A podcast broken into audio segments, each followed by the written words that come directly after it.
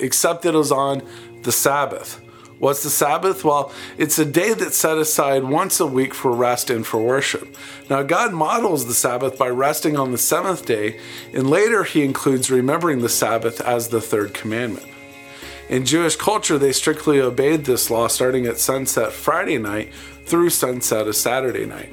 So, if you're supposed to rest and not do any work, then, well, what kinds of things constitute as work? The Pharisees created these man made laws to protect you from working, kind of like a hedge around the actual law. Now, this sounds good, but they got a little carried away. See, they created 613 laws and 39 categories for work. They essentially made their laws and even themselves to be the Lord of the Sabbath. So when Jesus' disciples picked some grain, that violated one of the Pharisees' laws, but did not actually violate anything commanded in Scripture. So they got mad and they confronted Jesus. So Jesus counters with two things. First, he reminds them of a time when King David broke the law by eating the priest's bread on the Sabbath out of necessity. Basically, he's saying that God's laws are not designed to make life impossible. But the second thing he mentions is much deeper. He says that the Sabbath is made for man, not man for the Sabbath, and that he is Lord of the Sabbath. So basically, he's reminding them of the lost purpose of the Sabbath and that Jesus himself is God, the author of the law. So the authority is not in the law, but rather in the person of Jesus Christ. And it's with this purpose and freedom that many Christians today observe the Sabbath on Sunday rather than Saturday to remember Jesus' resurrection. So there you go, a little bit about the Sabbath, and that's enough today for our historical minute. Let us open with prayer. Father, we thank you for again a beautiful day in Arizona. Uh, we just pray, Lord, that as we gather tonight over your word, as we go through the Gospel of Mark, that you would continue to, to share with us your love and your care for us, your wisdom. Lord, that you would give us things to hold on to, Lord, as we walk through life that would make it easier, that we would experience more peace as a result, more joy, more happiness. So, Father, those are all our prayers tonight. Um, and we pray this in the name of Jesus and all God's people said, Amen. Well, we're picking up in chapter 2, verse 22 of Mark today, and we're going to look a little bit about what Mike just talked about, about Jesus being Lord of the Sabbath. And so I'll just pick up in verse 23. It says, One Sabbath he was going through the grain fields, and as they made their way, his disciples began to pluck heads of grain. And the Pharisees were saying to them, Look, why is it that you're just, look at what they are doing, what is unlawful, not lawful on the Sabbath. So it's interesting. I don't know if they just came out of the grain fields and the Pharisees noticed it, or they are hiding behind the grain stalks. I don't know, but they were certainly looking for an opportunity to accuse Jesus. Kind of entered into that phase where Jesus is going to face increasing persecution and face increasing uh, questions about his authority, about who he is, about his legitimacy, anything they can to take him down. And so, if you remember last week, they started by asking him about fasting. And he said, and he kind of answered that question. And, and, fasting was one of those laws that Mike talked about that they put around the Ten Commandments. And there was actually only one fasting day that was required by Jewish law. That's the Day of Atonement. But they concocted four big ones, and then it was every Monday and Thursday that they were supposed to fast. And so they weren't doing that. And so they, when they confronted Jesus, Jesus said, Hey, look, I'm still here. When I'm gone, they'll fast. But but right now, the Lord of all things is here, and they're celebrating. And they, he equated that to the bridegroom. And while the bridegroom's party is going on, you celebrate, and afterwards, you can go back to normal life. Pharisees now question another one of those laws, and it's actually a little bit more meaty because it's tied to one of the Ten Commandments, the big ones, right? The third commandment remember the Sabbath day and keep it holy. Now, it's an interesting one all the way through Scripture. God is super serious about remembering the Sabbath day. He banned people from bringing uh, food into the city and selling them in the marketplace during the Sabbath because that was an encouragement for people to work on the Sabbath. And he says, nobody's going to work on the Sabbath. He says, this is super important. I created the days in six, or I created the world in six days, and on the seventh day I rested, and so too you need to rest. Jesus says that it's for man, it's for our benefit, a day that we reconnect with him, a day that we rest, a day that we play, a day to refigure out what's truly important in life. That's what the Sabbath was meant to be. And so they were going along, and one of the laws that, as Mike was saying, was uh, you can't uh, thresh the grain. You can't, you know, take the sickle to it and, and harvest the grain. And, and they had gotten so fine tuned, and if you were to take this law super literally, by grabbing hold of some grain as you're walking by and chomping on it as a snack, that was considered threshing, right? Or it was considered gathering the, the harvest, and that was considering work and, and all those different things. Now, you can take a step back and say, well, that's pretty dumb. I mean, he's just grabbing a handful, and that was it. But, but they were super literal, and they were trying again to catch Jesus in something, and they thought they had him. They thought they had him on the third commandment, and it was going to be interesting how he would respond. So he said, Have you never read what David did when he was in need and was hungry? he and those who were with him, how he entered the house of God in the time of Abiathar the high priest and ate the bread of the presence, which is not lawful for anyone but the priest to eat. And he also gave it to those who were with him. Now, the bread of presence was one of the things in the tabernacle, right? And in the temple as well. They would cook 12 loaves of bread on the first day of every week and put it in the temple of the Lord or in the tabernacle of the Lord as a, a, a smell that was pleasing to the Lord And the highest worship. These were holy pieces of bread. You weren't supposed to eat them. But then after a week was up, then the priests were allowed to eat them and consume them, but nobody else. And so it was forbidden to touch those things, right? Well, David and his crew, and actually it was mainly David and maybe a couple guys that were with him, they were fleeing from Saul. They wanted the sword that was in the, t- in the, the place where, where uh, Abiathar was. And so they picked up the sword and, say, and David said, Hey, do you have anything to eat? And the priest was like, We don't have anything, you know, except for the bread of presence. And Abiathar gave him the bread of presence, five of the 12 loaves, to sustain him and his men. Because he saw that there was a higher purpose, a, a purpose of mercy in taking care of David during this important thing. And neither Abiathar or David were condemned anywhere in Scripture for them doing this. And so, one of the things that Jesus consistently did, and it's not only the way that he fought back Satan, right? But it's the way that he fought back the Pharisees and it helped them try to see who he was and helped them try to understand Scripture, is he would always bring back Scripture to them. And they, eh, contrary to much of our society today, they believed in the authenticity of Scripture, the inerrancy of Scripture. They believed it was God's word to them.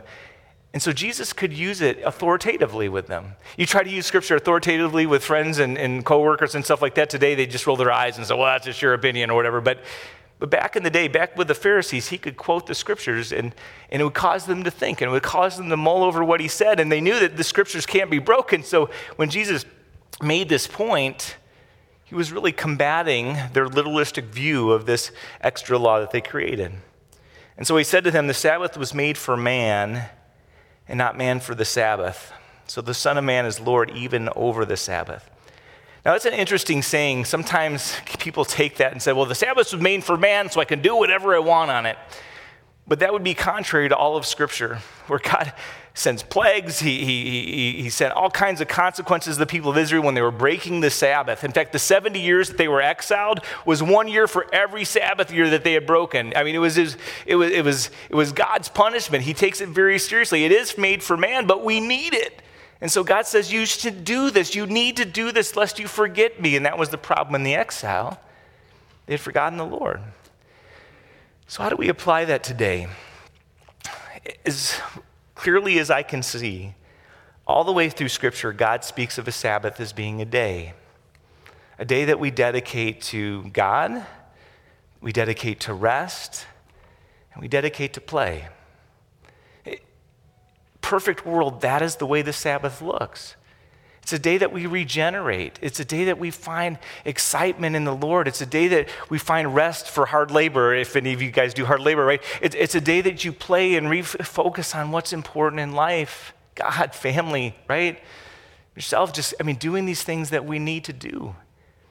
And that's what the Sabbath is intended to do. It's intended to restore. It's not optional. God makes that super clear as we go through Scripture but it is super important. Now, sometimes I'll get questions and say, What if you have to work on the Sabbath? Well, as clearly as I can say again, all the way through Scripture, God says you shouldn't be working on the Sabbath. And so, if you are, then you got to find another day that's your Sabbath day a day to rest, a day to play, and a day to celebrate with the Lord. And I've grown a little bit in my understanding of the Sabbath eh, because I was taught a whole bunch of different things growing up. And, and, it's not just doing devotions. Well, that's super important. That's one of God's commands to do on a daily basis, right? It's, it's like eating daily. We need daily nourishment from His Word, from food, all those different things. You can't just eat once a week or you're going to be a mess. And the same is true with God's Word. But the Sabbath is to be different from those daily devotions and those daily prayer times. It's to be a time, and the way God set it up, a day where we just refocus on Him. Again, where we play, where we rest, where we worship. And that's what's supposed to be done on the Sabbath. And that's why it was given to man, and that's why it's important that we do it. And so Jesus combated their thoughts and saying they thought again they had them in a trap. Hey, you're, you're, you're, you're not following the Ten Commandments. How can you be from God? But then again, he says, no, it's good to do good on the, on the, on the Sabbath. It's good to worship on the Sabbath. It's good to do good things on the Sabbath, to show mercy on the Sabbath, all those different things. And so, again, keeping with the Sabbath theme, we go on to another thing where they think again that they've got him. Again, he entered the synagogue, and a man was there with a withered hand, and they watched Jesus to see whether he would heal him on the Sabbath. Just to give you a, a clear understanding of how hardened their heart was, they're actually looking to Jesus to accuse him if he would heal somebody on that Sabbath. Now, again, with the literalistic view of the law, they had rules that unless it was life threatening, you couldn't go see a doctor on the Sabbath. You'd have to wait until Monday, or in this case, Sunday, to go visit the doctor. But on the Sabbath, you couldn't go visit a doctor unless you were about to die. That was the rule, and that was an accepted rule by all the uh, Pharisees and all the people, and they just understood that. So when Jesus was asked to heal on the Sabbath, it wasn't life threatening. The guy wasn't going to die. Why are you working on the Sabbath? And so they asked him, Would you see if they would heal him on the Sabbath so that they might accuse him? And he said to the man with the withered hand, Come here. And they all got excited, right? Because they're thinking, now we get a chance to accuse Jesus. And he said to them, the Pharisees, Is it lawful on the Sabbath to do good or to do harm, to save life or to kill? But they all were silent. You can just imagine Jesus going up and down the row of Pharisees that were sitting there that day, looking for any glimmer of mercy, anything that would show a beating heart, a caring heart to help this guy who was clearly suffering in his adversity. He looked around at them and not finding anything, not a semblance of mercy or heart anywhere. He was angered and grieved all at the same time, grieved at their hardness of heart. And he said to the man, Stretch out your hand. And he stretched it out, and his hand was restored. Now, Jesus is brilliant. I mean, he, he can find ways, all sorts of ways. By asking a guy to stretch out his hand, it's not healing. So the Pharisees were like kind of frustrated.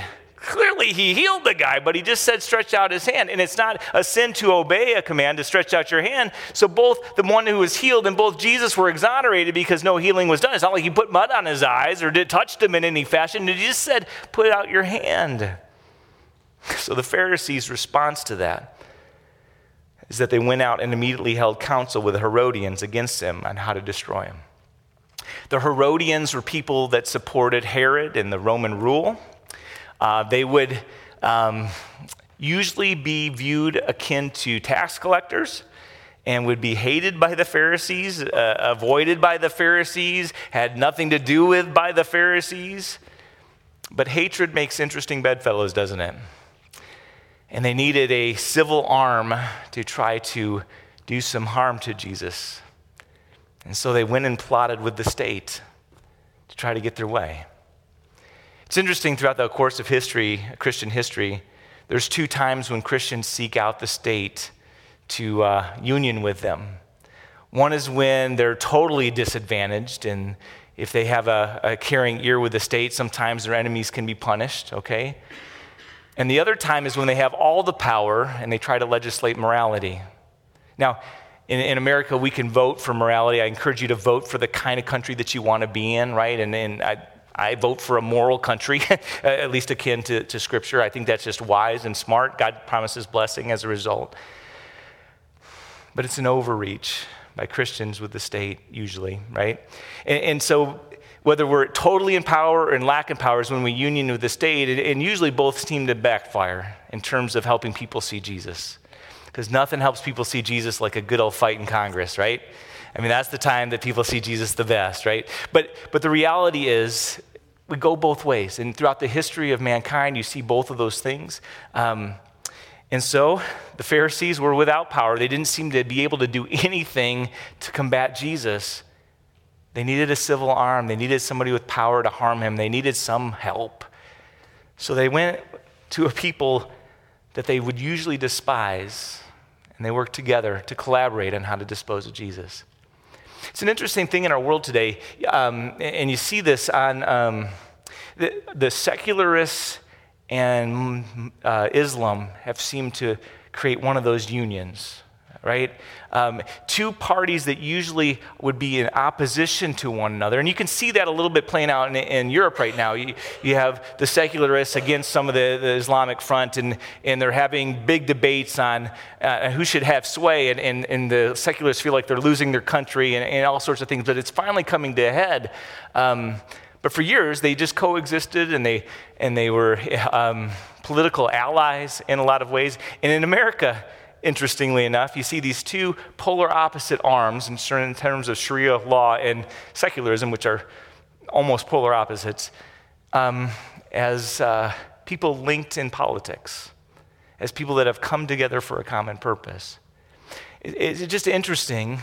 Uh, worldviews and, and all that stuff doesn't seem to matter as long as you're working on a common end, and you still see that today. It's just an interesting side note. So Jesus, oh, and I want to make one more uh, interesting note. So Jesus, everywhere he went, people were looking to to try to string him up, to try to accuse him, to try to get trip him up in his words. I mean, they wanted more than anything to put him in jail or to find some criminal means to execute him. I mean, they just wanted him gone.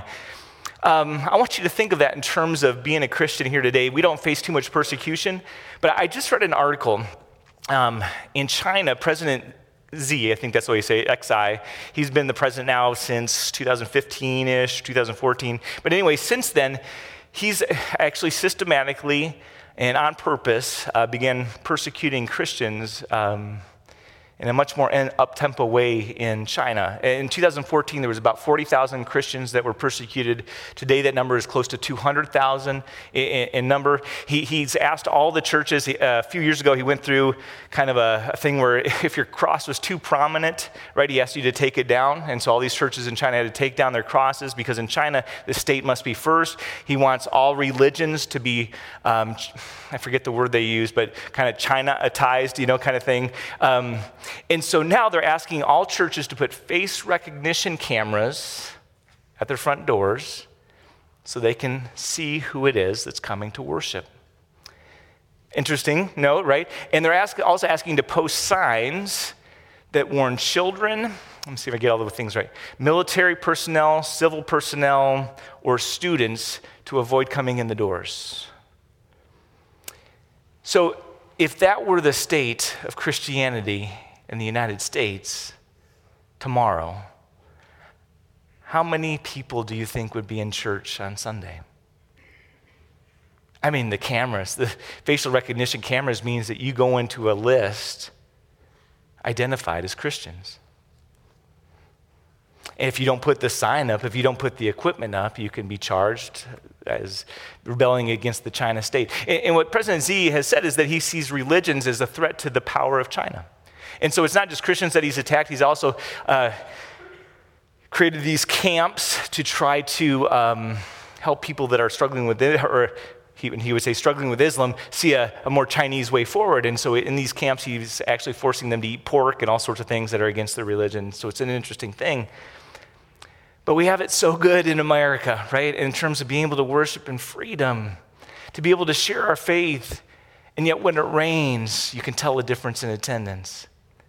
People in China right now are still going to church in Mass. And they're convinced that through this persecution and through this hardship, more and more are going to come to the faith. Because that's actually the history of the church. Whenever there's been persecution, it's grown the numbers of people, it's grown numerically the numbers of people that are coming to faith in Jesus.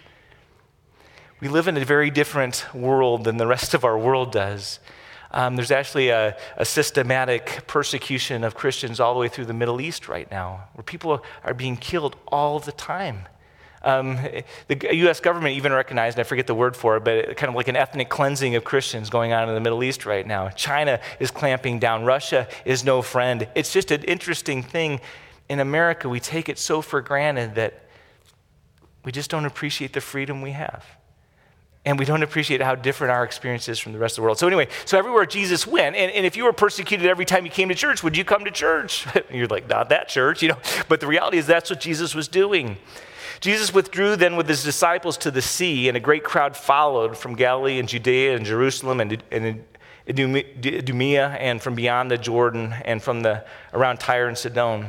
And so what Jesus did here is he recognizes that the plots against him are increasing. And so he had a choice. Either we could have this confrontation now, and my ministry comes to an end, and we do this whole Passion, Good Friday, Monday, Thursday, Easter thing now, or I'm going to take a more strategic approach and try to gain more time to do more teaching, to prepare my disciples differently, to, to help more people get to know who I am. So we withdrew to the sea, and when he withdrew to the sea, what happened? A ton of people came after him. Eh, he might have gone for some relaxation and some, you know, some Sabbath kind of stuff, rest and fun and all those different things and worship, but everybody seemed to follow him from all over the place. When the great crowd heard all that he was doing, they came to him, and he told his disciples to have a boat ready for him because the crowd, lest they crush him. So there's so many people, right, that he was forced onto a boat, right, so that he could teach the people who were there. For he had healed many, so that all who had diseases pressed around him to touch him. And whenever the unclean spirits saw him, they fell down before him and cried out, You are the Son of God. And again, he strictly ordered them not to make, it, not to make him known. And so Jesus was somewhat popular at that point. And, and seriously, if you had a disease that couldn't be healed in any possible way and you heard of a Jesus that could maybe heal it, wouldn't you go see him? And if you were desperate enough, wouldn't you do everything you could to try to touch the man because you had heard if I can just touch him, I could be healed? Now, I want you to think from Jesus' perspective a little space. But there is no space because everybody's trying to be healed. Everybody's trying to touch you. Everybody's trying to gather around you. Everybody's want what you got, right? And there is no anonymity anymore. And there is no alone time, and there's no place to recharge, and there's just, it's just constant ministry. And one of the things that it says in the other gospels that I'm always blown away by is when Jesus sees the crowd, he has compassion on the people man, if that was 24 7, if that was all the time, wouldn't you be like, hey, I need a timeout? I'll meet you back tomorrow around 8. You know, I, I just, I need to, I need some alone time, you know? But right now, there was no alone time for Jesus. He had gone to the seas to get away from some of the persecution, but the people followed in mass. Um, and, and another thing here, it, it's interesting that the evil spirits I, I just felt they fell down before him and cried out, You are the Son of God. It's an interesting thing when you talk about angels and, and, humans. Angels clearly are the superior creation in terms of ability, in terms of uh, being in the presence of God, and in, in terms of spiritual gifts, in terms of all their ability and able to, they can fly. I mean, all, all sorts of cool things, right? But demons are evil angels, okay? They've, so they've fallen from God's grace. But, but when they see Jesus, they're terrified of him. Shouldn't that give us pause in the way we look at Jesus at times? He says we can call him our friend, which is intimate. And, and, and yet sometimes I think we take that to buddyish, right? Where, where he doesn't really judge us, we can be kind of be us. But these incredibly powerful beings who are in the presence of God's Son and know that they've chosen the wrong side, right? They fall to their knees in terror and they cry out that Jesus is the Son of God. Now, they cry that out because they're trying to usher in the final days, right? And they're trying to cause that conflict that causes him to be killed and all those different things. But, but the reality is, they have a fear of God. And, and I think that's so. I was talking to a lady after the last service, and, and she came out, she's reading a book on, on God's holiness, right? And she's just so blown away by just who God is, right? Because she's reading through this book and it's kind of going in depth about the holiness of God. And she says, I think that's so lost on our culture today. And it is. We, we don't have that healthy fear, love, and trust of God, right? Because we so often view him as, as granddaddy or buddy instead of this incredible God who created the heavens and the earth, this incredible God for whom nothing is impossible, this incredible God who's shown, again, mercy and grace, not giving us our just rewards, which would be death and hell, but giving us mercy and grace so that we could be with Him in heaven through Jesus. And so when we approach Him in prayer, are you demanding of God or are you respectful and humble and asking for His mercy and grace? So you can tell the way we look at God sometimes by the way we pray to Him. And he does call us, we can be friends with him, right? Abba, Father, as daddy. But we have to also balance that with the fact that he is the King of kings and the Lord of lords. And when we get all demandy, he's patient and long suffering, right? But, but that's missing out on part of who God is. And, these, and, and just as an example of that, when these evil angels, right, the demons, they, they see God's Son they're terrified and give homage to him as they're crying out his name. And so people are packing around him. Demons are shouting out in his name, and they're coming out. The people are being healed. And he went up to the mountain and called on him and called to him those who he desired. Oh, I must answer that question. Good. Um, whom he desired, and they came to him. And he appointed 12, whom he also named apostles, so they might be with him, and he might send them out to preach and have authority to cast out demons. Now, it's an interesting thing. What was the main task of the disciples? To preach God's truth, right? To get the word out and then to confront the evil one. Eh, eh, you could call that counseling today, you could call it exorcisms or whatever you want. But, but the reality is, that was their two main jobs. And so when the church is operating rightly, Luther even says uh, the main job of a pastor is to preach God's truth, forgiveness of sins, the good news, right? And to minister the sacraments which do the same thing. That is the main job. And yet, what's interesting is you, you go through different churches all across America, they have pastors doing some of the craziest things that are totally devoid of that main function of just preaching and teaching and getting them out in every possible way, having them share the truth of God. But that is to be the main function of the pastor. That's why they exist. It's to be your shepherd in terms of giving you his truth over and over and over and over so that you know it. So when hard times come, the Spirit's in you and crying out those words of truth to you that you're forgiven, that you're loved, that you're healed, that He's working all things for your good, all those different things. And then He names the disciples and He says, He appointed 12 Simon, to whom He gave the name Peter, James the son of Zebedee, and John the brother of James, to whom He gave the name uh, Boanerges, or something like that, that is, sons of thunder. Uh, Andrew and Philip and Bartholomew and Matthew, also known as Levi, and uh, other Gospels, and Thomas and James, the son of Alphaeus, and Thaddeus, and Simon uh, the Canaanian, and Judas Iscariot, who betrayed him. So it's interesting, even as he labeled it, he kind of gave the, the leaders of the disciples First Peter, who is kind of the outspoken one, always ready to speak for everybody. Then James and John, who were like the, the inner circle and made up the three that were in this inner circle. Incredibly passionate people who love the Lord. And then he gives the, the next group of people, include Thomas, which is a kind of a, from Missouri, a show me kind of person, right? I'll believe it when I see it. And, and aren't we glad Thomas is in Scripture, right? Just because he wouldn't believe anything unless he saw it. And the Lord showed compassion on those people that are like that and showed him his wounds and his, and his scars and said, Thomas, Thomas, I'm alive. And he said, You know, my Savior and Lord, right? I mean, he confessed him as Savior and Lord at that moment. And then as he goes down, he does the last one was Judas Iscariot who betrayed him. And it's an interesting thing. Jesus certainly had privy information to a lot of things. He was 100% God and 100% uh, uh, man at the same time. Um, and, and, you read different accounts and different things, but you just wonder did he know that Judas was the one who was going to betray him from the start? And that's just a neat question. I don't know that we have the answers to that. If he didn't, then he picked Judas as one that he wanted to go out and spread the gospel. He poured into him as one that he wanted to see in heaven. Uh, and then it just got revealed to him over time who it was. If he did know, can you imagine the difficulty of that ministry? Pouring into this guy, knowing that it was not going to have effect praying, pleading for this guy, as Moses would plead for the people of Israel, right? For this guy who you knew would ultimately betray you. Either way, when it occurred to Jesus or was revealed to Jesus that this was the guy, it had to be hard.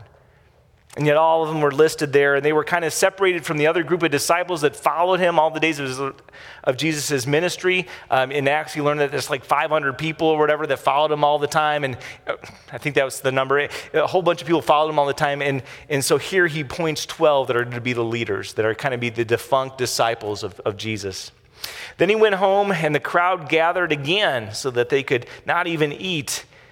And when his family heard it, they went out to seize him, for they were, for they were saying he's out of his mind. So he went home to Capernaum, which I guess is his new adopted home. It's where Peter lived, it's where all these different people lived. But he went home just to get some relaxation, to see mom, to see his brothers, and whatever. And what happens? Everybody still follows him. In other scriptures, it said again, he showed compassion. But you just gets this picture of Jesus that he's just teaching constantly. People are bringing him food, and he's saying, I can't eat right now. I got to do this ministry. You know, I got to do this. I, I got to heal this person. I got to share with them the gospel over here. I, I want to share with them wisdom over here and, and this part of an aspect of life. I, I just got to keep teaching. And how many of you guys have ever got passionate about something where you've skipped a meal? Right? I mean, eh, he's just in the zone and he's, and he's passionate and he's excited about what he's doing, but he's not taking care of himself, clearly. And other people can see that he's not taking care of himself. Anybody you know that's been that passionate where you're like, you need to eat something. I mean, you need to. You need to eat something or you're just going to pass out. And, and so the family got concerned, legitimately concerned about Jesus' welfare. And they, at this point in other scriptures, it says that they're still struggling with the brothers at least were, and, and his family, except for mom. Uh, some of them were still struggling with him as being the Messiah, right? They didn't come to faith until later when he appeared after the resurrection. That's when it seems that most of them became believers, right? But at this point, they're just concerned about their brother. He's out of his mind. He, he's not taking care of himself. He's not going to make it if he keeps going at this route. He gets no peace. He gets no alone time. He can't do anything. I mean, people are always there. And the scribes who are probably watching this scene, right, take an opportunity. Family just said he's out of his mind. So, using that, they said, and the scribes came, who came down from Jerusalem were saying, he is possessed by Beelzebub, right? Out of his mind, must be crazy, probably possessed by Satan. That's what they're saying, possessed by Beelzebub and by the prince of demons. He casts out demons. And Jesus called them to him and said to them in parables, now, why would Jesus move to parables at this point? Well, they're looking for anything they can do to attack him. And so he uses parables to make a very clear point without specifically saying it, right? So he calls them to him and he says, How can Satan cast out Satan? If a kingdom is divided against itself, that kingdom cannot stand. And if a house is divided against itself, that house will not be able to stand. And if Satan uh, uh, has risen up against himself and is divided, he cannot stand, but is coming to an end. But no one can enter a strong man's house and plunder his goods unless his first uh, binds the strong man. Then indeed he may plunder this house. And so it was somewhat easy for Jesus to refute their logic because there wasn't any logic to it. Satan wouldn't cast himself out. That would be counterproductive. He would go and demonize more people, right? Infiltrate more people. And so he would kind of just use that simple logic to say, You guys are nuts. You, you clearly aren't, uh, haven't put much thought into this. But then he says this too. He says, uh, but no one can enter a strong man's house and plunder his goods unless he first binds the strong man. He says, I'm the strong man that's come into that, or I, am not, I'm the person that's come into the house and I bound the strong man, which is Satan, right? And because I bound the strong man, which is Satan, I can cast out his demons. And that's why they bow down to me in reverence. And that's why they scream to me, Don't send me to punishment. And that's why they're crying my name. Then indeed, he says, he may plunder his house. Truly I say to you, all sins will be forgiven the children of man, and whatever blasphemies, blasphemies they utter, but whoever blasphemies against the Holy Spirit never has forgiveness, but is guilty of an eternal sin. For they were saying he has an unclean spirit. So, throughout the church's history, they have viewed this as meaning that the ultimate sin, the unforgivable sin, is a rejection of God's Spirit, which is a rejection of faith in Jesus Christ. Which makes sense because it's only through Jesus that we're saved, right? And they were saying that what Jesus was doing, right, was not of God, was not through the Spirit. He was not the Messiah he claimed to be. It was a rejection of all who Jesus was as the Messiah and Lord. It was a rejection of the Spirit who was trying to work faith in their hearts. and that is the unforgivable sin. And if you've ever tried sharing your faith with somebody who just doesn't want to hear, you get a sense of that closed offness. I, have watched people, um, I've been here now for 14 plus years, and so I've, I've watched people early on who are excited about the Lord, and then something happens in their life and they fall away, and then for Easter or something, they come back and, and they say hi or whatever, but you can almost see like a shade's been drawn over. Before there was life in their eyes and hope and I don't know, and faith, I guess. And it's like a shade has come over and there's, there's no moss, right? It's, they're coming because it's Easter or to please mom and dad, but there's no more heart in it. It's an interesting thing, but all the way through Scripture, it seems to indicate that same thing. It's only through Jesus that we're saved. And if you reject the Spirit's work and you to create faith in your heart, you don't get to go to heaven. You get to go to hell. And, and that is, a, you know, I, you hear all this kind of stuff. That's a bet that you shouldn't take. You know, I, I have a, a buddy, he would say, Well, what if you live your whole life and you find out there's no God? And I said, Worst case scenario? He goes, Yeah. I've helped a bunch of people. What if I'm right? He goes, I'm in trouble. Uh, I fear McDowell or somebody said that that's just a bet you shouldn't take. But but the reality is, the thing that separates us from God is a rejection of His Spirit's work in our hearts. It's a rejection of faith in the Lord Jesus, and that's what He's talking about here. And that's what the Pharisees were struggling with.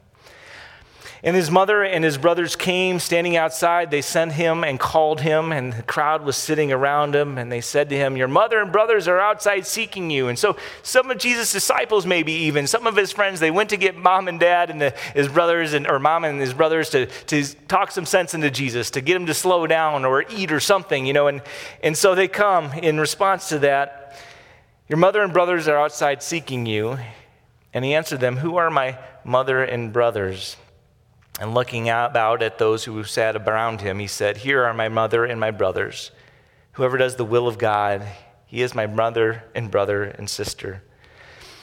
It's an interesting thing as a dad and as a husband and as a kid and all those different things that I have relationships with.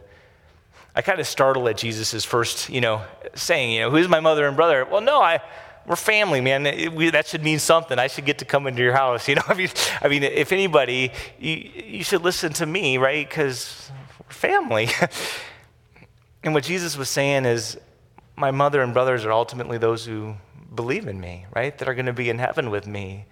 They call the church a family of God, and truly, especially in our world today. I mean, our world's idea of family has changed so much, hasn't it? It used to be everybody was out in the farm working or whatever, and then it went to the nuclear family where there's mom and dad at home, and then maybe dad worked or both mom worked, and, and, and the kids were at home and went to school. And then today it's just so different.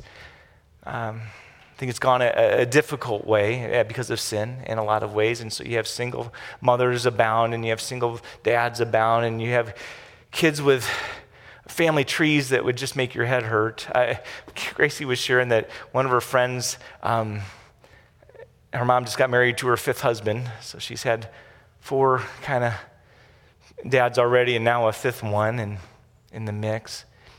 It's just very different today. And in a world where families have been kind of tattered and, and stretched and, and all those things, the church has a vital role to play, I think, in being a family for a lot of different people. You know, when you come to church, you can find moms abound. Did you know that? Ladies that will pray for you and care for you and ask you how you're doing. You can find dads abound in terms of the wisdom that you can get if you just go to some Bible studies or you engage some of these guys in conversations about life. They've got wisdom, they've got a, a heart for the Lord, they, they can share with you just amazing things.